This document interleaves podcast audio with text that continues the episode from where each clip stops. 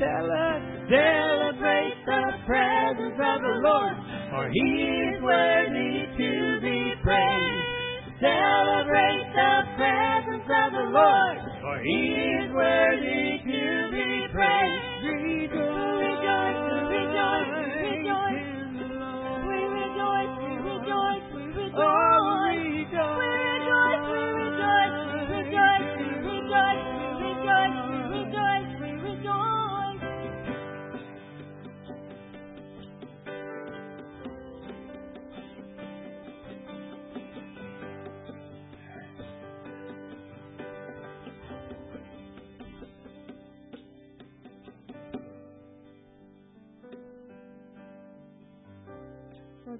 thank you for another year. you brought us through the past years, and now we're starting in a new year. New elevations, new levels, new challenges. And Lord, we just thank you. We wouldn't want to make it through this year without you. Amen. yes, Lord. You are victory, O oh God. Yes, Lord, we, we even thank you for the new victories coming. Yes. That's right. The accomplishments. That's right.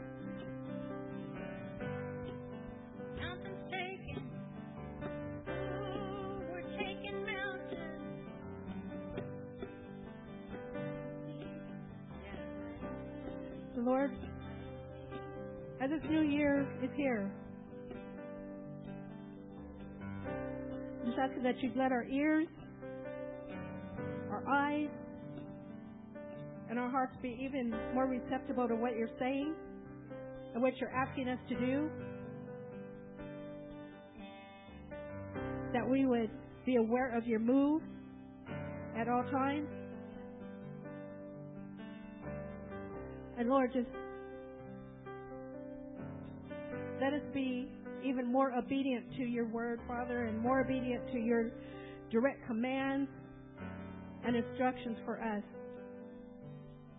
For our steps are ordered.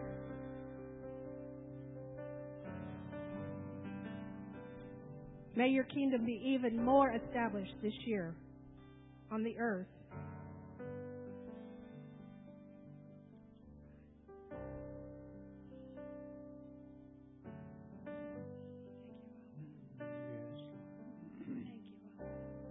There are mics at the front and at the rear of the sanctuary. And if the Lord is placing something on your heart to speak, scripture, prophetic words,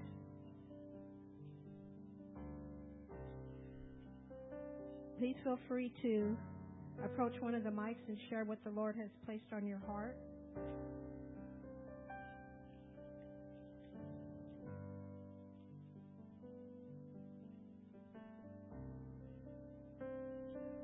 Thank you, Father, for water main breaks in the intimate part of the house.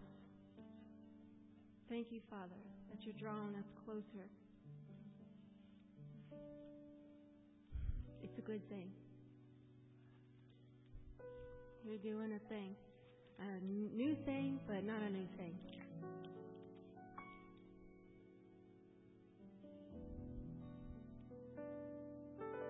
The inward workings, the inward workings that haven't been seen are now going to be seen revealed. The fullness of what is coming, the fullness of what is taking place will be revealed. So be open, eyes wide open, ears attentive. For those things that were hidden are now going to be revealed. Where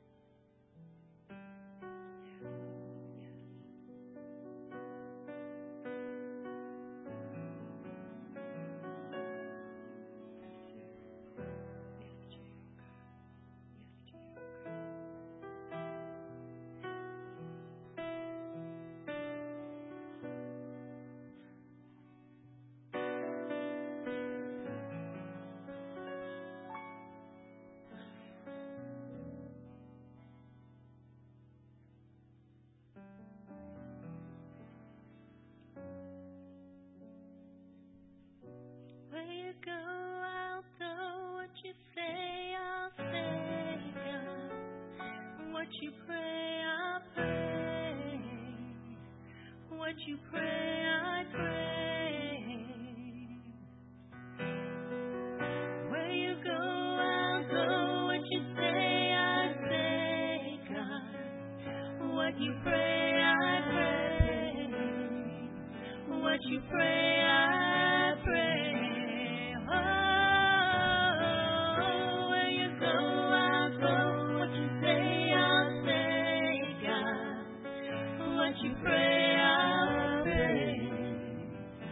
What you pray, I'll pray. Where you go, I'll go. What you say, I'll say, God. What you pray, I'll pray. What you pray, I'll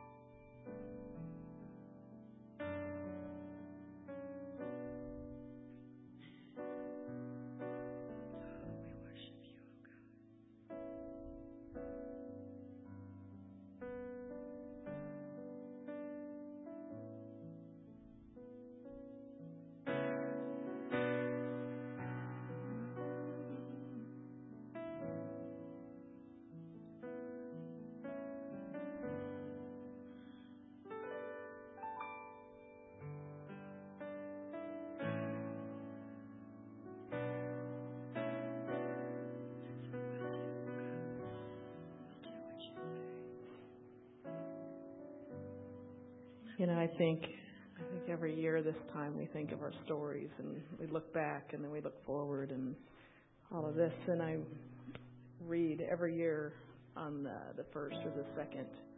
I read through my journals from the past year, and I've had a lot of. There's been a lot of things that have gone on, and I know my life's no different than anyone else, but. Um, I came across a verse and a passage that goes along with this. It about Stephen's story Stephen in Acts, and it says uh, in chapter 7 And he said, Hear me, brethren and fathers. The God of glory appeared to our father Abraham when he was in Mesopotamia, before he lived in Haran, and said to him, Leave your country and your relatives and come into the land I will show you. Then he left the land of the Chaldeans and settled in Haran. From there, after his father died, God had him move to this country in which you are now living. But he gave him no inheritance in it, not even a foot of ground. And yet, even when he had no child, he promised that he would give it to him as a possession and to his descendants after him. And I think about that part of the story of we listen and we hear and we do what God says. And um, I looked in the beginning. I forgot what I my plan was for last year, and it was keep keep planting. Uh, that was the word at the beginning of the year. But I, in the journal entry of uh, January, Feb, March 16th, so I just getting ready to start a new job. I'd been delivered from the old, and I had read that Acts 7:3 and I said, Stephen, before he was killed, addresses the crowds, but this is my story, and this is your story. Um, so God heard and hears our cries for deliverance. Um, God finds us the next place. He will find your next place. He found mine. And the next role. God prepared and prepares me for the next thing. He will do the same thing for you. I can I can back that up with a Bible verse everywhere. God helped and helps me he helps all of us in doing whatever jobs we have for Him, uh, for His glory. God is in my life, past, present, and future. And then I ended this morning with, with, uh, hold on, more about the promised land. So this was in May, May of last year. Um, and I said, I'm talking about where did the weekend go? This is around Mother's Day. And here we are in the beginning of another week and here we are in the beginning of another year. So you can see I'm blending my past and my future here. In the beginning, God created. So this is the beginning of a new year. He creates in the middle, too, and at the end, in his circular, cyclical way of giving everyone and everything second chances at renewal. Yeah. Mm-hmm. Genesis 29 through 30 is more on the beginnings of a promise to Abraham, to us in the fulfillment of which we, all the world, will, would, and are be blessed through Jesus Christ the Son.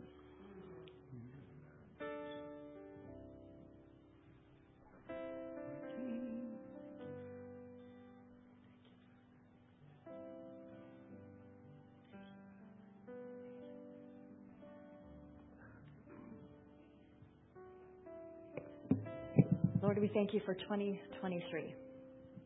We thank you that you go before us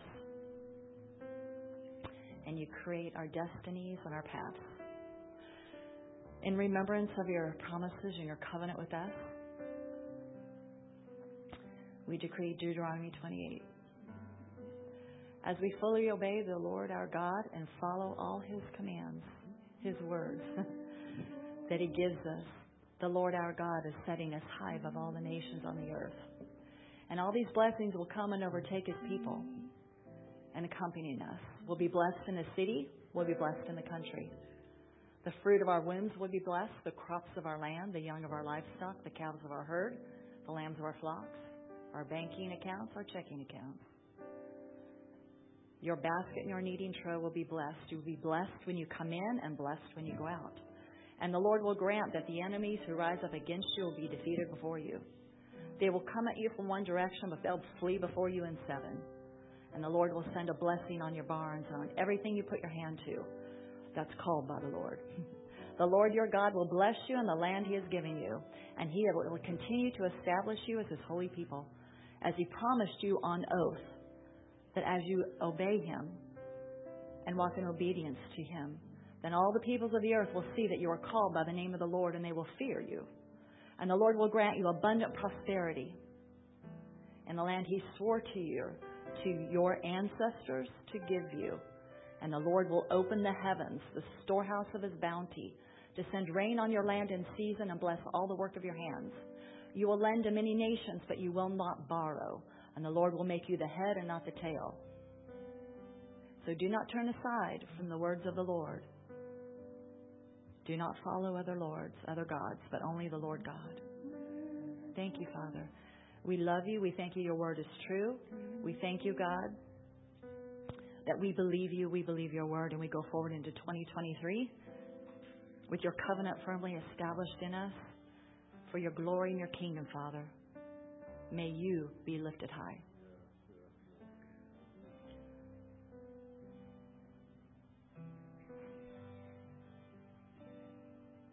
Do not dwell on your yesterday any more than I do, but draw close to me in this day. Do not dwell on tomorrow until tomorrow becomes today.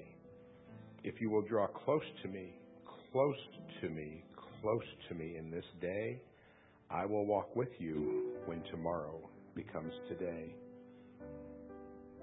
But all things become visible when they are exposed by the light. For everything that becomes visible is light. For this reason it says, Awake, sleeper, and arise from the dead, and Christ will shine on you.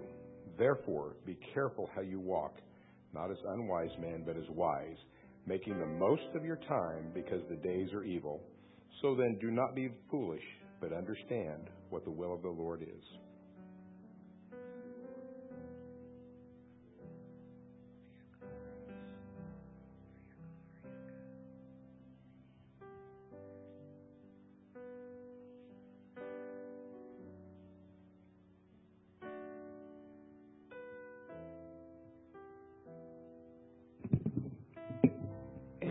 Beginning this year, we need to always keep scriptures in our heart and in our mind because that's the only solid thing that we really have to depend on is scripture, the word of God. It will never fail.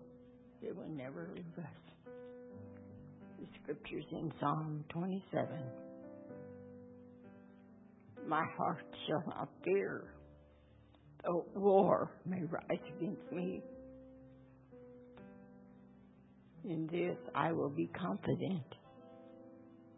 One thing I have desired of the Lord, that I would seek, that I may dwell in the house of the Lord all the days of my life, to behold the beauty of the Lord,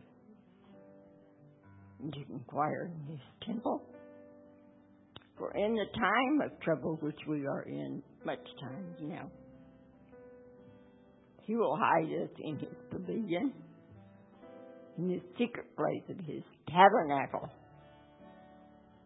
He shall hide me. He shall set me high up on a rock, and my head shall be lifted up above my enemies all around me. Therefore, I will offer sacrifices of joy in his temple. I will sing, yes, I will sing praises to the Lord. Thank you. God bless you.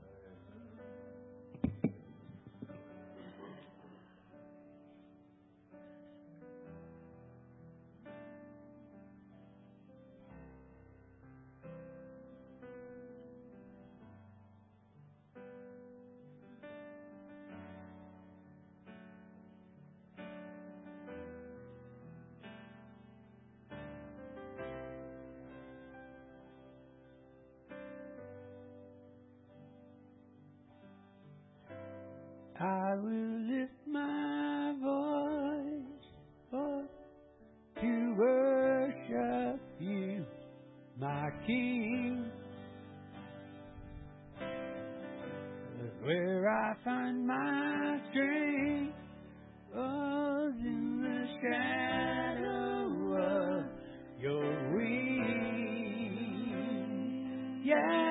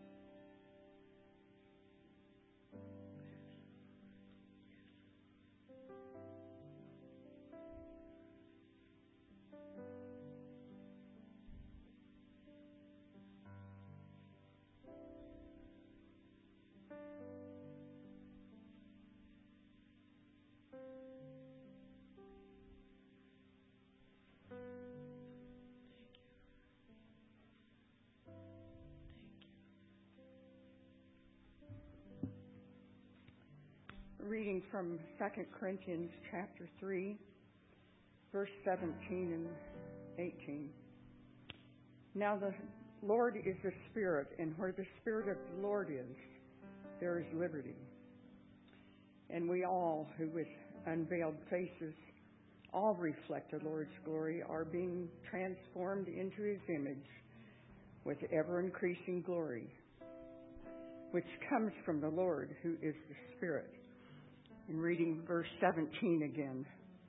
Now the Lord is the Spirit, and where the Spirit of the Lord is, there is liberty. In the in Acts chapter two and in Joel chapter two, it says, In the last days, God says, I will pour out my spirit on all people. Your sons and daughters will prophesy, and your young men will see visions. Your old men will dream dreams. Even on my servants, both men and women, I will pour out my spirit in those days, and they will prophesy. And he continues with other things he said. Where his spirit is, is freedom. That's deliverance. we are about to see. We're about to be witnesses and, and participants in this. We've already had the two witnesses of the first covenant and second covenant because the word says that. We're going to walk through it. We're going to see it. We, it, this is beginning to open now, and we will see it personally, corporately, eventually politically, but it will be national and international also because it's just on all people. We get to see that.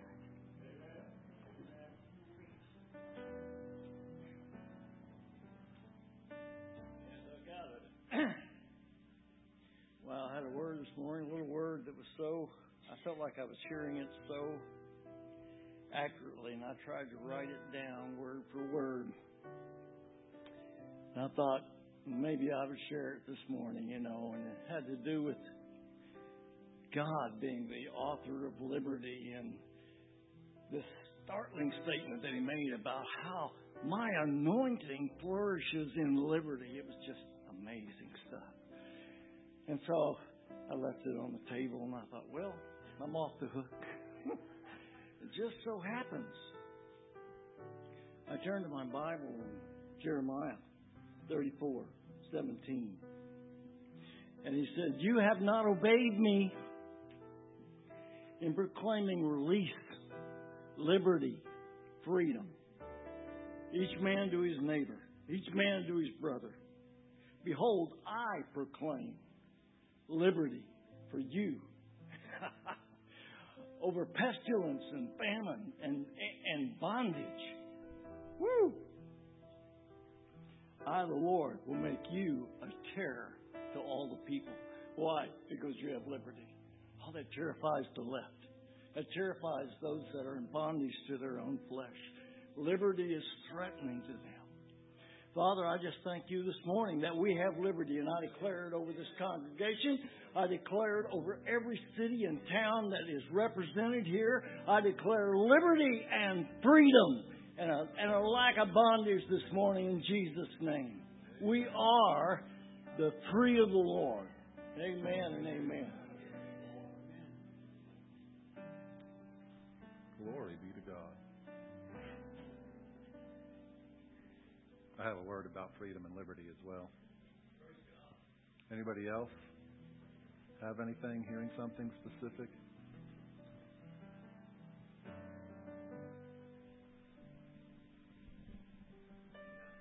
Fear, no doubt, 2022.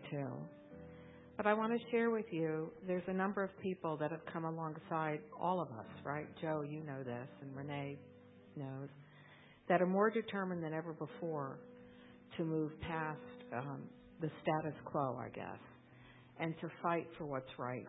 Uh, and uh, we're starting to see, and it's a little scary.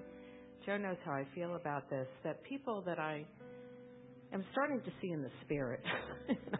like, and uh, it's um, it's it, it's um, an unsettling thing. I'm sure as I kind of focus on it and, and read more about it and things, but I'm starting to see people's soul. Like I'm looking at you, Joe, and you're just covered with flowers and sunflowers and stuff like and birds are tweeting like a Disney movie. It's true. But people that I loved and cared for for many years, their skeletons are coming out while I look at them. And um, and it's wow, and it says, even the very elect will be deceived. Right? And so now we're starting to see people that would tell us lies because the devil is great at telling lies. I mean, they, they relish in telling lies to see if they can con you and you can believe them. And it's like I'm staying so steadfast in how I feel about when these people are trying to manipulate me and control me. But we're moving forward, Joe. I mean, we're going to. I just adore you, and I adore Renee, and I adore this congregation for your steadfastness. You know, and if it wasn't for all of you, I wouldn't have the strength that I have because I'm going to start pushing hard, making a few enemies. You know, people will say to me that God, you're not supposed to fight, you're not supposed to have division, you're supposed to, but you know, when you're trying to destroy our country, I don't care what you call yourself, but whatever you're trying to do, God wants us to fight. God That's wants right. to call them out. Yes. And um, all five foot one of me is going to do that this year. So anyway, it's going to be a pleasure working with all of you. It's going to be a good army. We've got a war to fight, and I'm glad that I've got an army and a general. Thank you. Amen. Good stuff.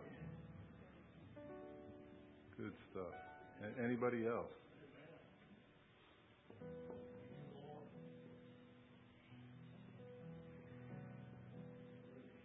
Mm. Liberty, freedom.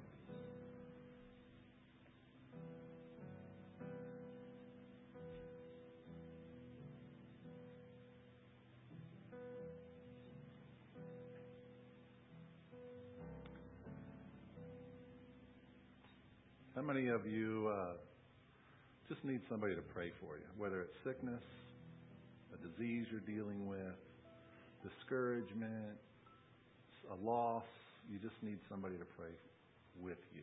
Anybody? Perfect. Amen. Let's do this for the next few minutes. Could everybody participate? There's two hands that were raised. You can pray for them. Just pray for one another. You know, just tell somebody what your need might be. Let them pray for you. You pray for them. Can we do that? Can we be uncomfortable and do it? Like now, three, two, one, go.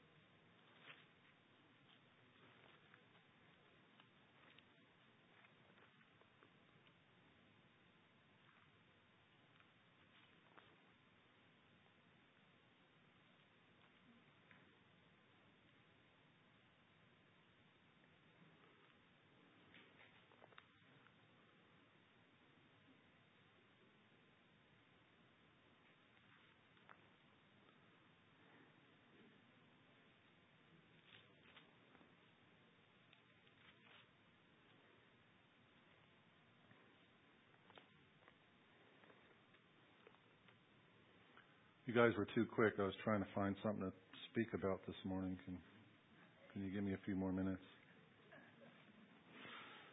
Just kidding. Well, Happy New Year, everybody.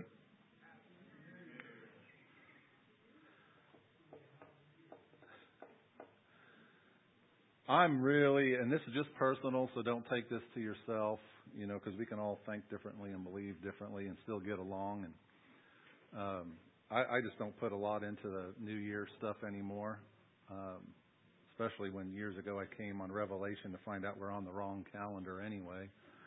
So, so I just don't uh, put a lot into it anymore. But I did go to bed at 10:15 last night and woke up in a different year, and it was pretty weird. I'll have to tell you. Sarah Hoffman's first day as our new administrator. Please give her a hard time today. I'm just kidding.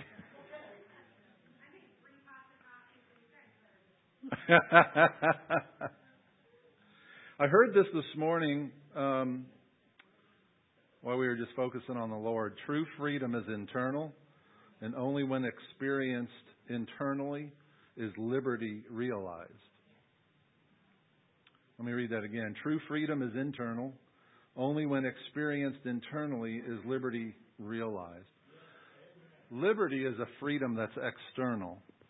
That's the liberty to move, to go from one state to another, the freedom of speech, everything that's external uh, to, to worship as we see fit.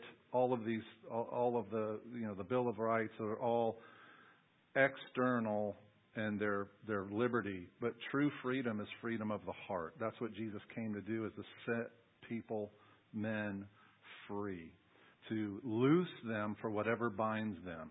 Sin was the number one thing. There's hurts and there's wounds and there's all kinds of internal uh, things that that God wants us completely free from.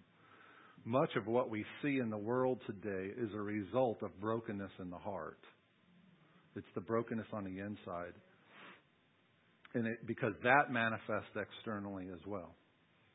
But true freedom, our our country and our Constitution and the freedom that we enjoy. Um, and, and John Adams said this too, that it it doesn't work for a people that are non-religious and immoral. It doesn't work because of the responsibility um, of freedom. Uh, just I'm just thinking of property that I respect my property, but I also because I have morals and ethics, I respect your property. Um, and it doesn't work when you have an immoral, unethical uh, people. Freedom, and it, it really has it really opens up a bed, uh, really for uh, tyrannical people to come in and take control.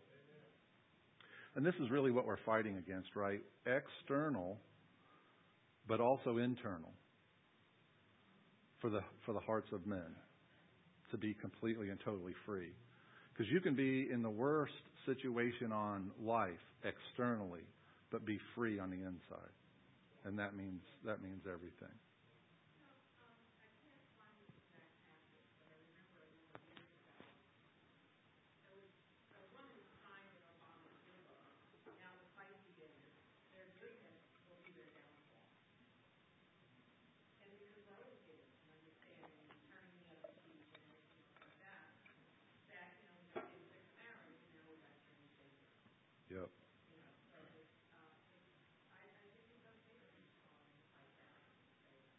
Absolutely, absolutely.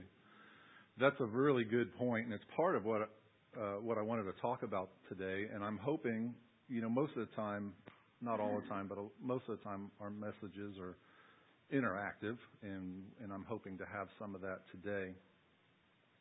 Uh, to hear your thoughts as well on this. And so I've got several different things that, uh, in, in which most of them came to me just this morning as we were focusing on the Lord. I don't know if this is true for you or not, but it certainly is for me. And one of the reasons I really enjoy doing it, when we take that 30, 40 minutes and we're just, you know, the band's playing, we're focused on the Lord, the Lord talks to me. Uh, you know, I'm writing stuff down all of the time. Some of it I'll talk about, others I have to ponder on some. Does that happen to anybody else here? And we, um, you know, the reason why we have microphones up again is not that we can just get up and say whatever we want to say. It's it's really to to speak forth what we're hearing from the Holy Spirit. But it's also a safe place to practice that because I'm not always um, perfect and hit it right on the, the nail on the head every time. Uh, but you don't you don't get more and more accurate by hearing what God has to say without practicing it. You you just don't. And uh, the more people are used to it here in this safe environment, the the main reason is, is when you're at the grocery store and you hear something from the Lord, you can you can speak it forth to the clerk or to somebody else, or praying for somebody, or giving them a word, and you never know how you're watering what God's already planted in their heart and their journey along the way. Because most of the most ministry is not done within the four walls of a, a church service, although the church would like to, you to think that, but it doesn't. It it should be a training place so when we're doing it most of the time out there. Because really, we only spend what two two hours, four hours at most if you come both uh, Sunday and Wednesday, and you spend a lot, copious amount of hours in other places. And hopefully that includes work, but you know I'll leave that up to you. So I want to talk about a couple different thoughts uh, while I'm on that line of prophesying and decreeing and speaking uh, what we're hearing because sometimes we get into these molds, um, these mindsets that this is the way things are done. Okay? So, for instance, um, from the moment I was born again, I was initiated into charismatic type church service, and I've been in that circle for the entire time. I grew up. Oh, by the way, when you said you saw birds around me and all of that, I, I'm afraid to admit this, but I'm going to do it anyway. What it reminded me of when I was in New York and in grade school, I had a jean jacket, and on the back of my jean jacket was a big patch my mom sewed on it of Tweety Bird. Tweety Bird was on. Can you see me going around with a jean jacket and Tweety Bird on a? but anyway, I digress severely. Um, anyway, we get into these molds of like, uh, you know, and, and growing up from the time I was born again in charismatic circles and seeing how things are done. Because that's how we learn, right?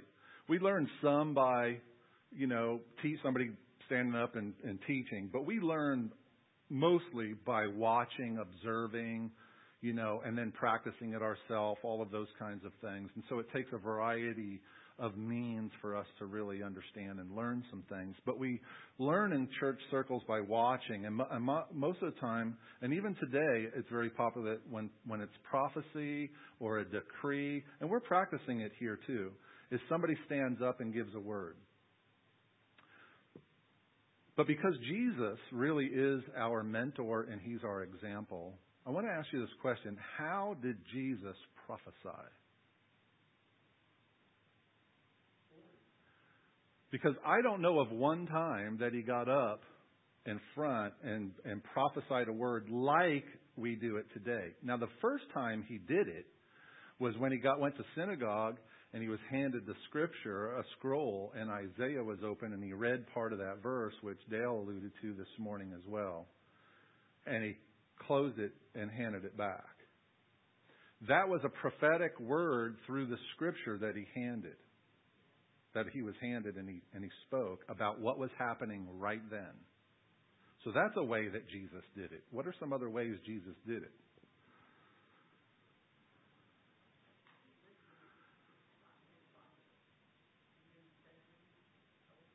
Yeah. And he didn't necessarily do it in the manner we do it. In other words, he didn't stand up and say, Thus saith the Lord, or the Lord is saying, not that that's wrong, but I'm thinking of two main ways that he prophesied. And when I say prophesied, to me, when I, when I use the word prophecy or prophesy, mostly it's not always talking about um, coming events, future. It's, it is saying what you're hearing the Father say. That being that, that's prophetic, being prophetic. He did it in conversation, and he did it in his teaching. Isn't that interesting? In normal conversation, and when he got up to teach, he was giving, a prophetic word. Because the scripture tells us he only, we sang a song today that says the same thing. We, he only said what he heard the Father say, and he only did what he saw him do. The third way is by acts. The things he actually did were prophetic in nature.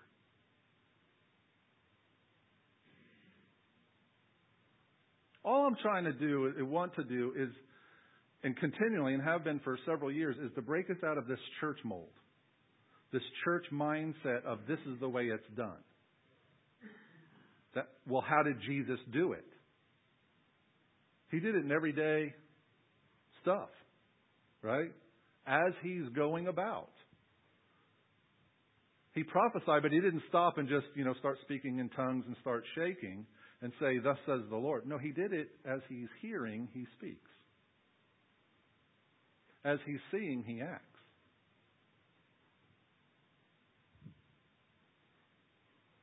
This is how the will of the Father gets accomplished in the earth. You all are really quiet on me. Yes, Steve.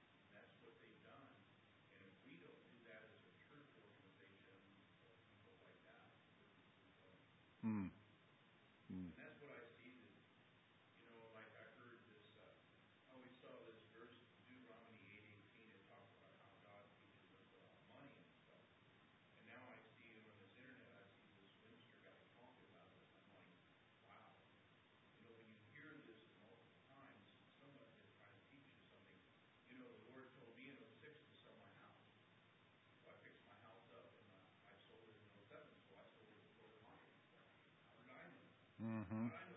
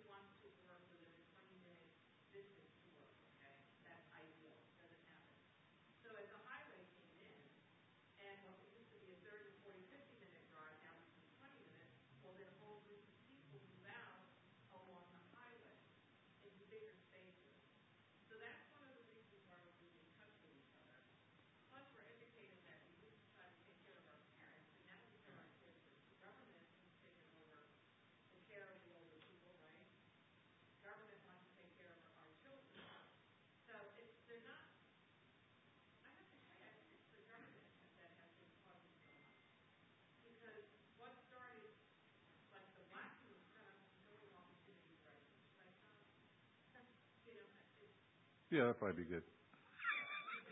Thanks, Tony. Yeah. there you go. so, how did Jesus do things? And if you haven't done this, it's and I've recommended it several times over the years. It's a really good study. Is study every red letter in your Bible. Everything Jesus said, and then also study everything Jesus actually did and just focus on that. It's a great, great study. It, you'll change the way you think about some things. Like I promise you. Did you have something?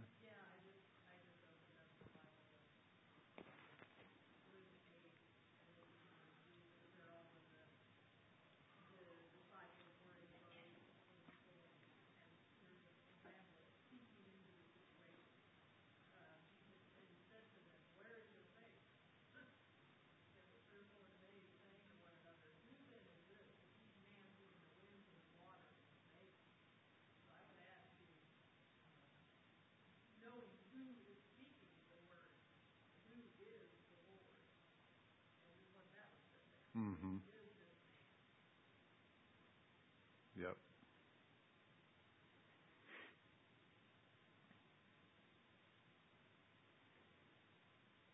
In Genesis chapter 15,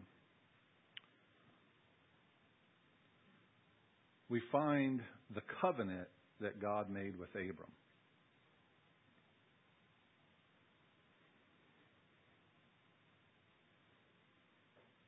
In the first verse, he says, Do not fear, Abram. I am a shield to you. Your reward shall be very great. That's a good word right there, isn't it? Uh, we can smile, we can jump up and down, and we can shout on that one. Verse 5 says, He took him outside and said, Now look toward the heavens and count the stars. If you're able to count them, and he said to him, So shall your descendants be. Then he believed in the Lord, and he reckoned it to him as righteousness. I mean, the man has no child yet, and God says, Look at you aren't even going to be able to count your posterity.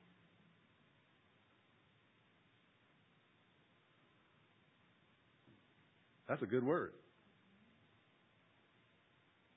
We can smile and jump up and down and hallelujah on that. Then, verse 13, God said to Abram, Know for certain that your descendants will be strangers in a land that is not theirs, where they will be enslaved and oppressed 400 years.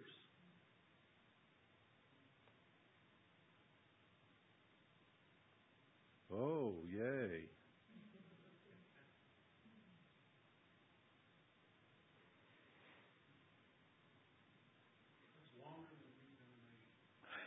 Yeah. Can you imagine this? Hearing this? God's making a covenant, a blood covenant with you. He said, I'm going to be a shield to you. I'm going to be a reward. You don't have any children right now, but you're going to, and your posterity is, you're going to have so many you can't, you can't count it. By the way, They're going to be in a land that they don't own. They're going to be oppressed and enslaved for four centuries.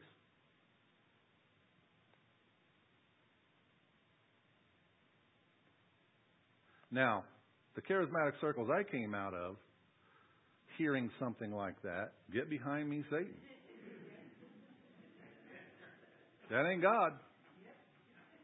God's trying to get, or Satan's trying to get right in the middle of my stuff here, my covenant, my glory time with God. And here comes Satan trying to tell me about what's going to happen. Not only heck no, but you know the no. But this was God saying this. He didn't even tell Abram, but if you pray for them, this won't happen. If you decree from the mountaintop, this won't happen. Now, this was a very matter of fact, this is going to happen. There was no way of escaping this. God didn't say, but Abram, if you do this, if you live right, if you act right, if you go to church every time the doors are open, if you pray for four hours every day. Nope. This is what's going to happen.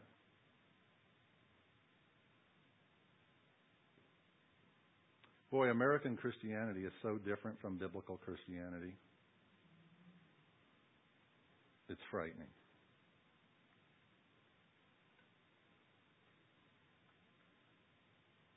I have to speak the truth as I know it, which means I don't know all truth and I can be wrong. I know that's shocking. Yeah, as I'm presenting it. Huh? It might have happened one time, yeah, way back.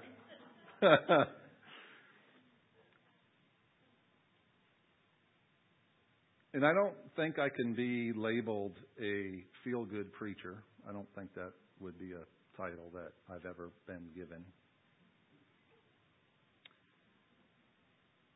And my purpose when I stand up to preach is not to make you feel better.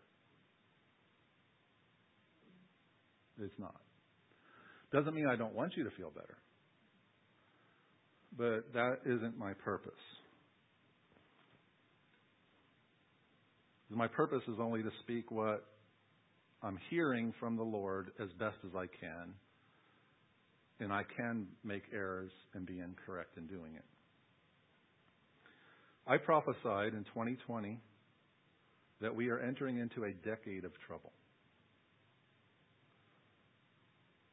We are now two years in, and that has proven to be correct so far. So I'm going to tell you now 2023 is not going to be any different. Neither is the rest of this decade. We are in a storm. We are in a war, and it isn't going to let up. So if you think it is, you're not going to be prepared. And I want you and everyone in this congregation to be prepared for what we're about to face. I was given, and I've referenced these many times, but I was given, and this goes back five, six, seven years ago or more, a series of dreams. And I want to mention four of them to you. They didn't happen night after night, but I'd have one here, and a few months later, I'd have another. But before I do, I want you to know this if you don't already. It is difficult sometimes to interpret dreams. I know that's shocking. No matter what, whether it is a word we hear, a dream, a vision, or scripture, we are always, without a doubt, 100% of the time going to need the Holy Spirit to reveal what we're seeing and hearing. We're not going to be able to do it any other way. We can't poll a bunch of friends, although we may have some friends that really hear accurately, and that could help. We're not going to be able to go to a dream book and say this symbol always means this because it doesn't. Sometimes, you know, uh, uh, Satan is referred to as a lion, and so is Jesus. We've got to have discernment on what we're seeing, what we're hearing, and that can only come from the Holy Spirit. That's the first thing. The second thing is, and there, here's where I get I get tripped up a lot personally. I just want to be honest with you. When I have a dream or a vision or I hear something, and you could probably relate to this, and you start to get some understanding, you get excited about it, right? Because God's showing you something and He's revealing something to you.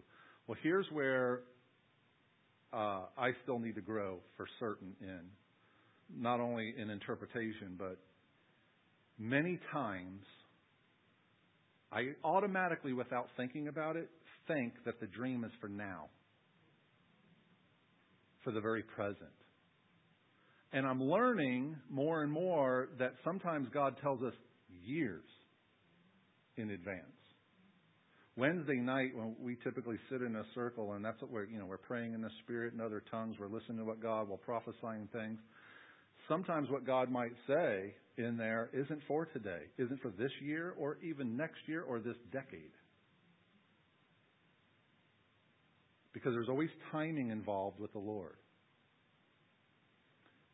And so some of these dreams I tried to interpret within my present context.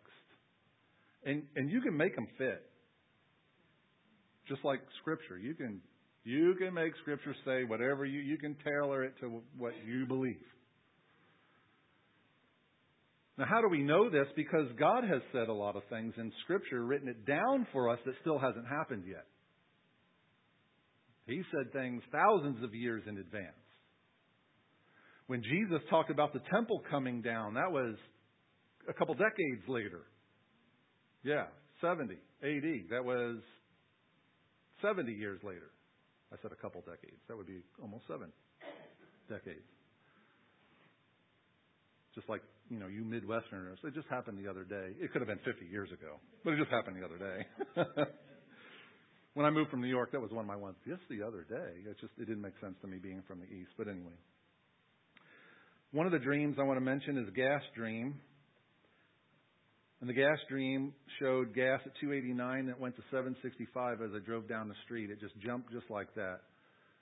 I knew then, as I know now, it had really not much to do with gas, although there is some relevance there. But what it had to do with was once change would begin, it was going to happen rapidly. When you read in Revel, or even actually a lot of the scripture, when it talks about like soonness, I'm coming back soon, or events are going to happen, there's a sense there in the Hebrew that once prophetic, meaning future now, events start to happen, they were going to happen rapidly. That's scripture. It's not that it's happening soon now like it's going to happen next week, but in the in the space of time, once they begin, we would see things happen very, very fast. And that's what this dream, and this was probably seven or eight years ago. I had a sinking ship dream. The message from that was things are not what it appears to be. And I know I've talked, those of you that have been here for a while, I've talked about these dreams so many different times. But things are not what it appears, because that's actually in the dream what the, what the Lord spoke to me when I was watching a sinking ship, and He said, It's not what it appears to be. I had a car dream. I haven't talked about this one very much. Notice how many dreams these are that are some kind of type of conveyance. And I had a train dream too, so I had a ship, train, and, a car dream, but I'm not going to talk about the train one right now. I had a car dream that we were go, we were we being whatever new covenant or the group I was with were being forced to go in another direction that we were not intending to go. And then I had another ship dream. This was not a thinking ship dream, and I've talked about this one probably the most. And uh, in this ship dream, we were headed for a storm. And I remember thinking, I'm going to turn to go around this storm. And I felt a hand on my left shoulder, and I turned, and it was Jesus himself standing there. And he said, I'll tell you when to turn. And the dream was over. So I knew we were going in the storm. Whatever that storm was, well, we entered it. And it isn't over.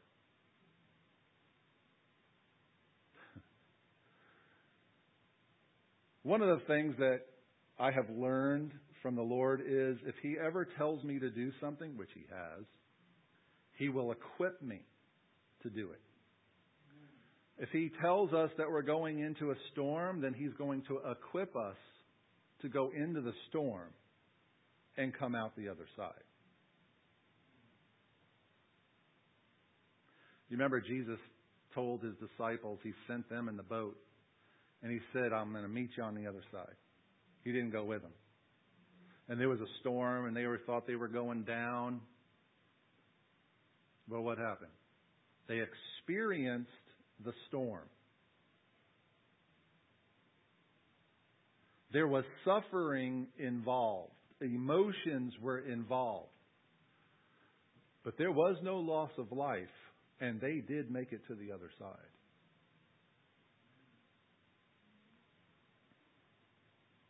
We had many prophetic words here in this congregation, some on Sunday, most on Wednesday.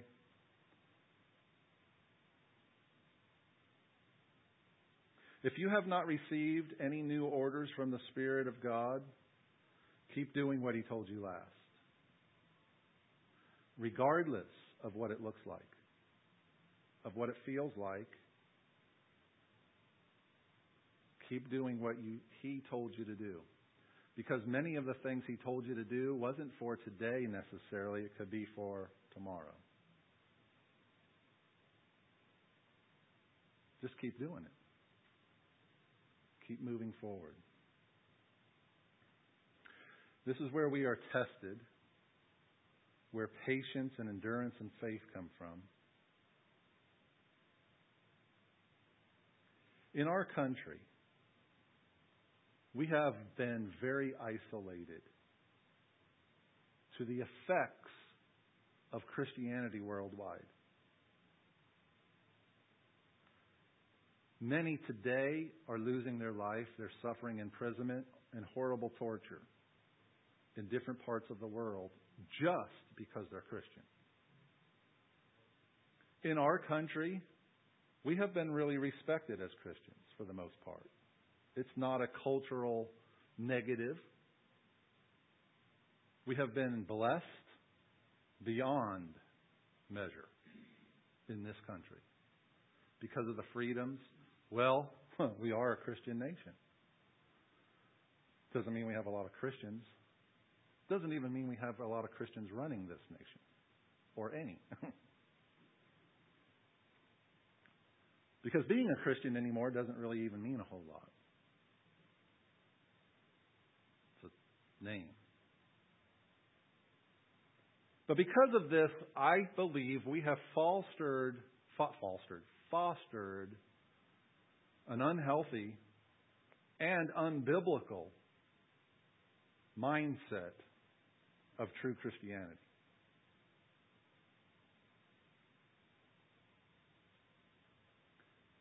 It's interesting to me, and I'm talking about myself too, how we seem to always think everything's going to be a bed of roses.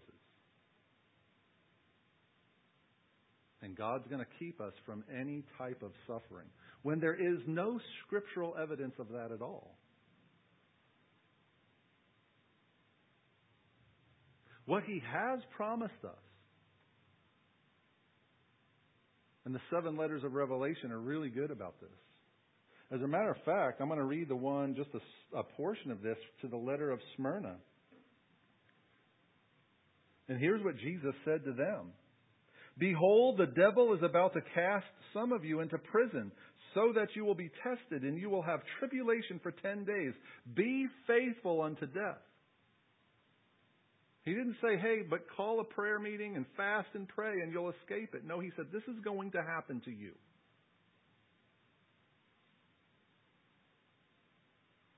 But continue to be faithful, even when faced with death. Because what He has promised us is to escape the second death,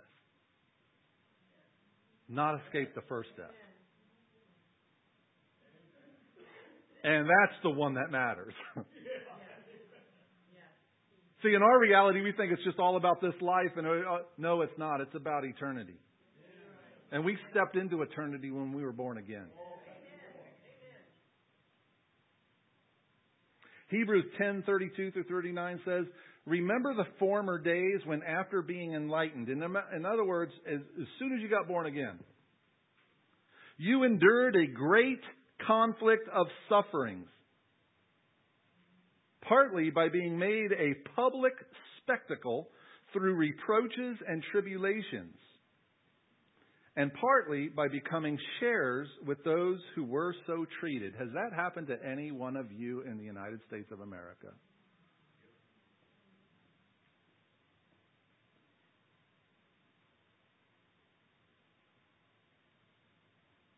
Were we stripped naked and drugged through the streets? Stuck on a pole and lit to light pathways of heathens?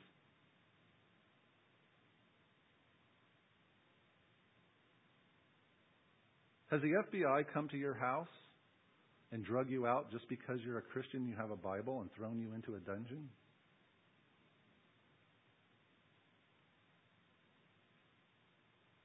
We've been so isolated in this country.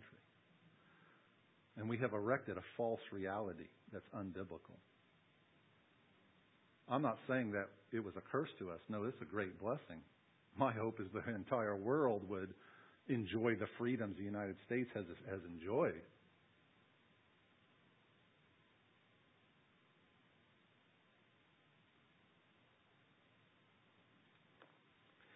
I'll continue reading in this passage. Verse 34 says, For you showed sympathy to the prisoners and accepted joyfully the seizure of your property.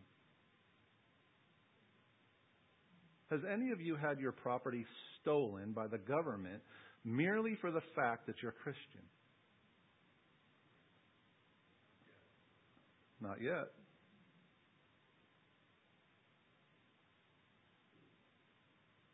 Well, many Christians have way before us.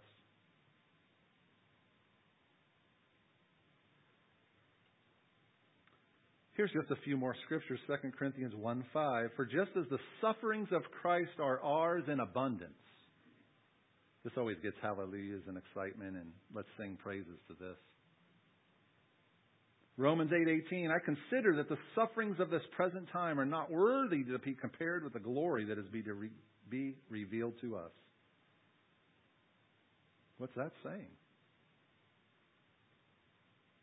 Matter of fact, did God tell Cornelius when he told him, Cornelius, to go lay hands on the Apostle Paul, who was a persecutor of the way? Didn't he tell him, he goes, You go do this? Cornelius like, Ah, this guy here, no. You know, you go, um, go to him, because God said this I'm going to show him how much he's going to suffer for me. How often is that preached? Let me ask you a question before I go much further. What is God's main purpose with us? Not just Christians, but with the globe, with the world. What's his main purpose? Why did he create us? Let me put it that way. Fellowship for, for his good pleasure. To worship him, to have intimacy with him, for koinonia, right? Intimate, personal intimacy with him, to know him. So therefore, once sin entered the world, what's his, what was his first priority? To redeem us back, send Christ, to pay for our redemption. God says, I, I want none to perish, but to all to come to a saving knowledge of Jesus Christ. You don't have to raise your hands, but this was true with me. How many of us we're at the bottom of the barrel before we reached up and accepted Christ.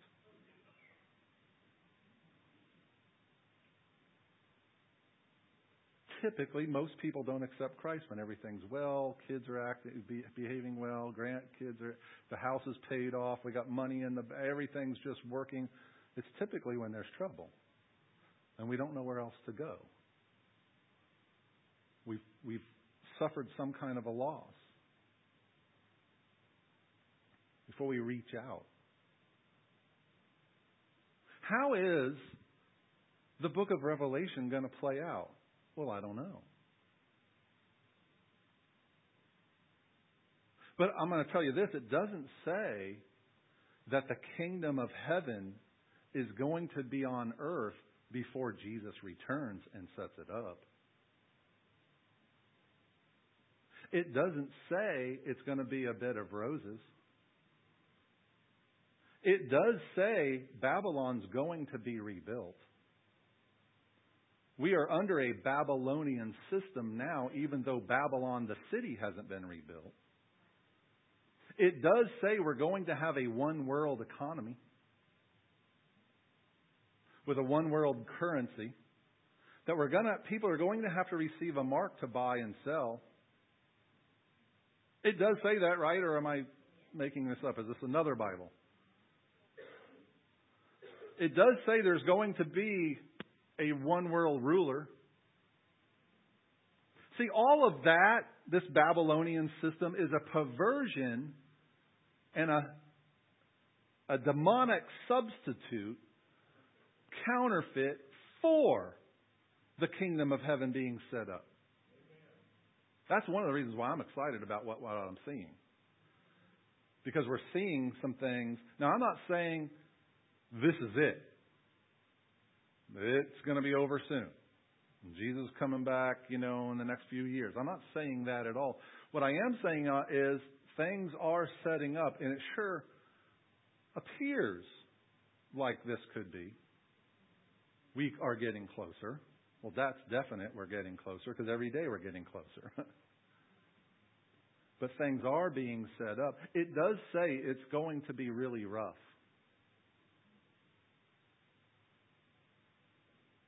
Renee and I and a few others from this congregation went to Israel in 2017, and we went to um, can't even think of the valley now. It's a vast valley, and we were standing on one side of it, looking towards Jerusalem and this area we were at, and I didn't even know it was built by Solomon, and Sol- it was a, a stable for his horses, and. Uh, they were just ruins now, of course, but he had buildings and things there, and I didn't even know he had that, and it was kind of really cool to be there and how they got water and all this kind of stuff. And we're standing there, and I don't remember if somebody talked about it or, or what, but it, the Bible talks about that valley where the battle of Armageddon is, and blood will be up to the bridle of horses.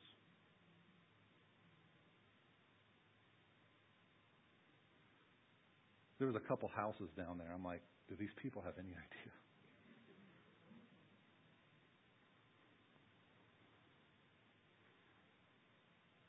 Philippians 1:29 for to you it has been granted for Christ's sake not only to believe in him but also to suffer for his sake. You glad you came this morning? Philippians 3:10 that I may know him and the power of his resurrection and the fellowship of his sufferings being conformed to his death. 2 Thessalonians 1, 3 through 5, and there's a lot in 2 Thessalonians, and this is only a fraction of the even New Testament scriptures that talks about suffering. We ought always to give thanks to God for you, brethren, as is only fitting, because your faith is greatly enlarged, and the love of each one of you toward one another grows ever greater. Therefore, we ourselves speak proudly of you among the ecclesias of God for your perseverance and faith in the midst of all your persecutions and afflictions which you endure. This is a plain indication of God's righteous judgment so that you will be considered worthy of the kingdom of God, which indeed you are suffering.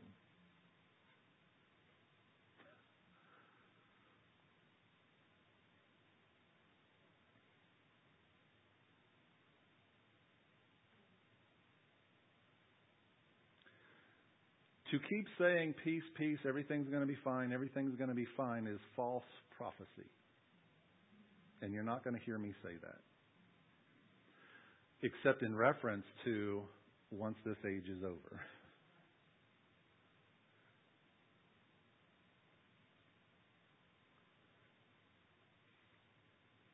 Now, this last part, I'm going to go through pretty quick.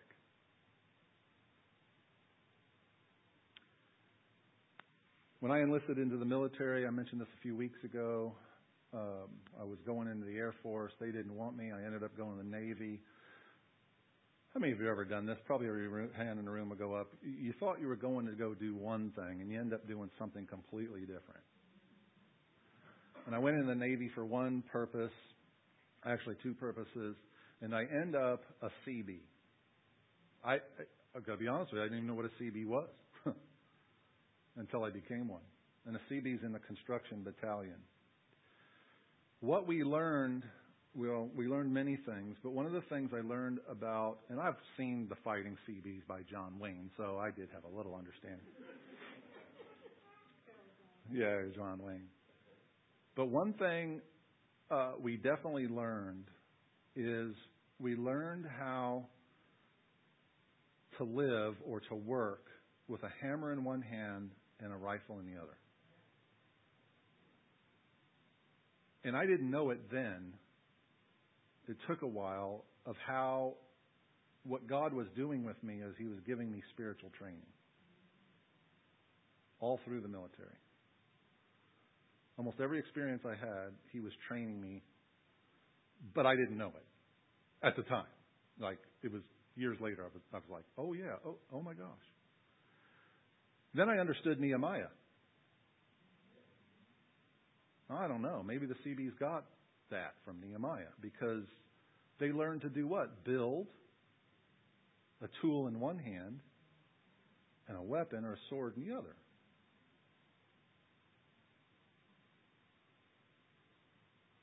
And that's what I want to talk to you about for just a couple more minutes and then we'll leave. Is learning those two and how to function, those two aspects.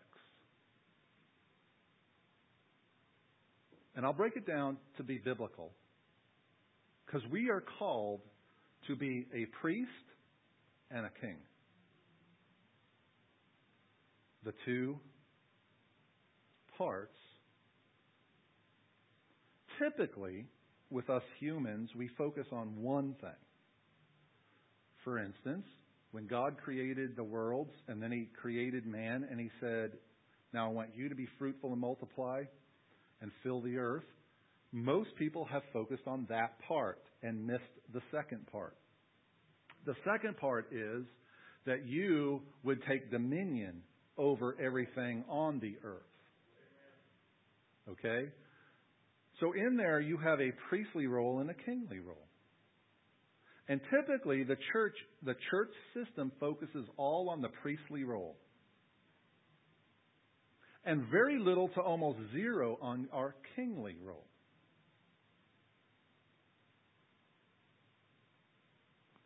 Our priestly role is servant, service to the Lord. Worship, devotion, intimacy, spending time knowing Him, focusing on koinonia. They're all, both of these are very important. We should never do one at the exclusion of the other, but come into more of a fullness of who God's created us to be. But our kingly role is to subdue the earth and rule over it. It is learning to fight for freedom and liberty. At the same time, having devotion in our priestly role.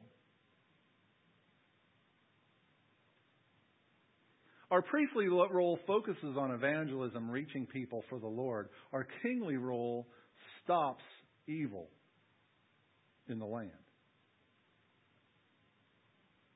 It is said that in the Revolutionary War that only 3% of the population joined the war. That's really incorrect. 3% joined the actual army, the Continental Army. But there were farmers, militia, and bands of people all over that took their weapons off their mantles and out of their closets and went to protect and fight for freedom and liberty. Steve?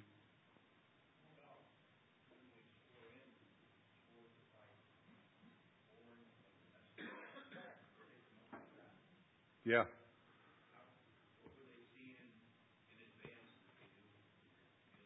Yep. I think what they saw, and this is my opinion, is the nature of man. The potential for evil within the human heart. Because without the Lord, you gain power, you want more power. You gain money, you want more money. Three things, real quick.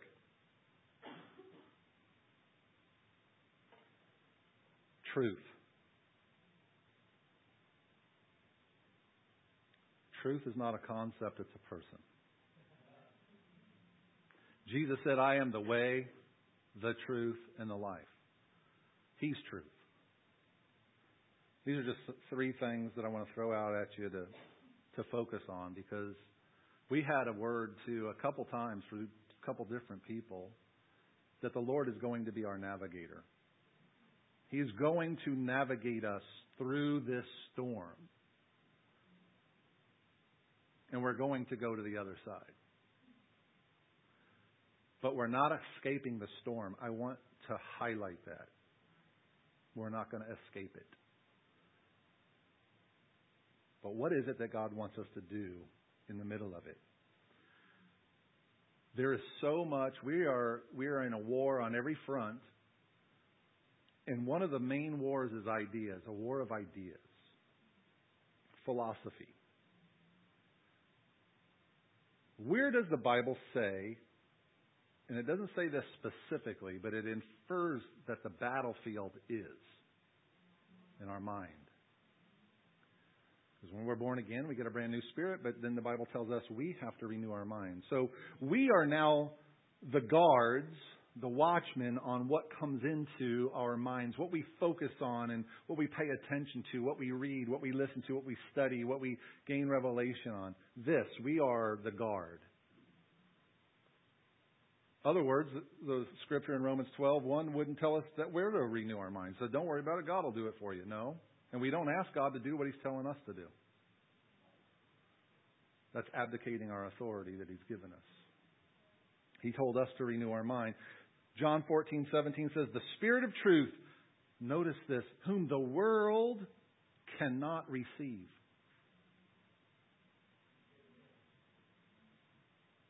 Think about that, what's going on in our world right now. The Spirit of truth, whom the world cannot receive because it does not see him or know him. But you know him because he abides with you and will be in you. We must be committed to him and committed to truth. Not our ideas of truth, not what's coming from others, but him and his truth. The more we stand and the more we speak truth, the more pressure and attack from the world we're going to receive. Just embrace it. If you think the world's going to love you because you're speaking truth, it's not going to happen. We cannot tolerate lies, deception, and hypocrisy in any way. We must seek the truth. Number two, koinonia, intimate oneness with the Father. That's how we're going to recognize His voice and His leading in all things, is that intimacy with Him. Number three, here's something I really I've seen over the years, and I think many Christians, I'm not saying anybody in this room, but many Christians are fooled into thinking that they can live their life however they please. God's pleased with them, and all they have to do is pray, and God will take care of everything. And that is ultimate deception.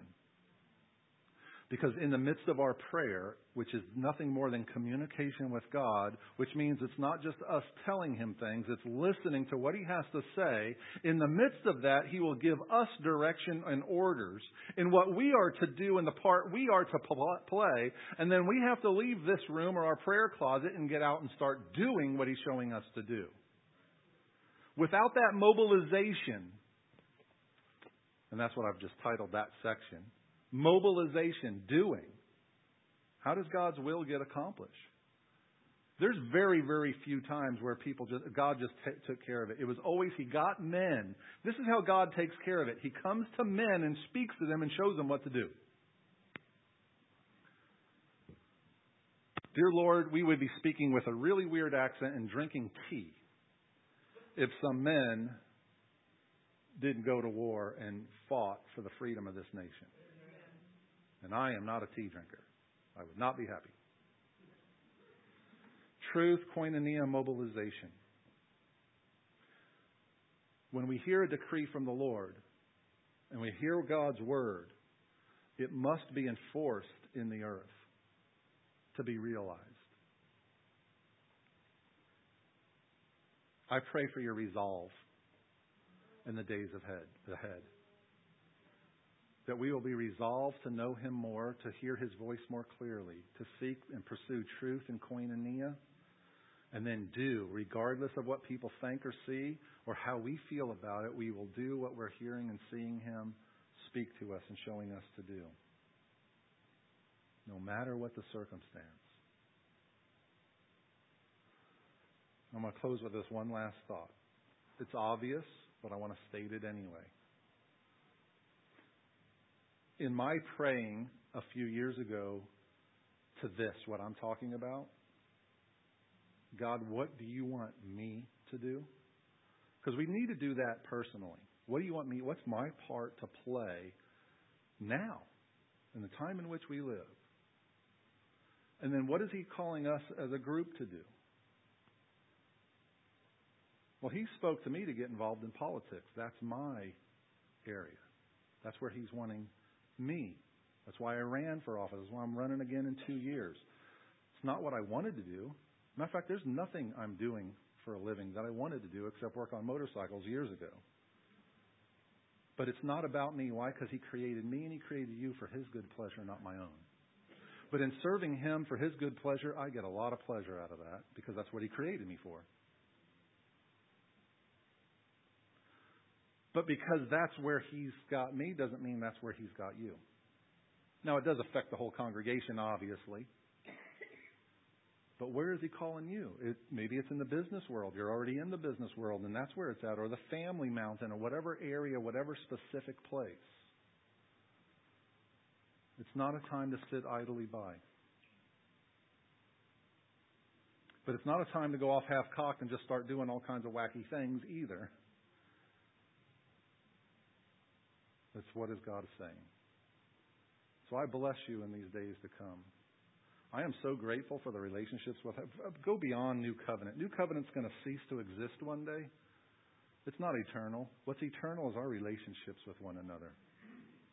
Whether you like it or not, if you're born again and I'm born again, we're spending eternity together. You like that, Marion?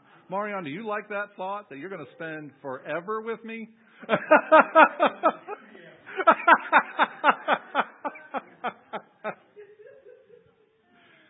bless you, bless you, bless you in Jesus' mighty name. Get out of here and go home.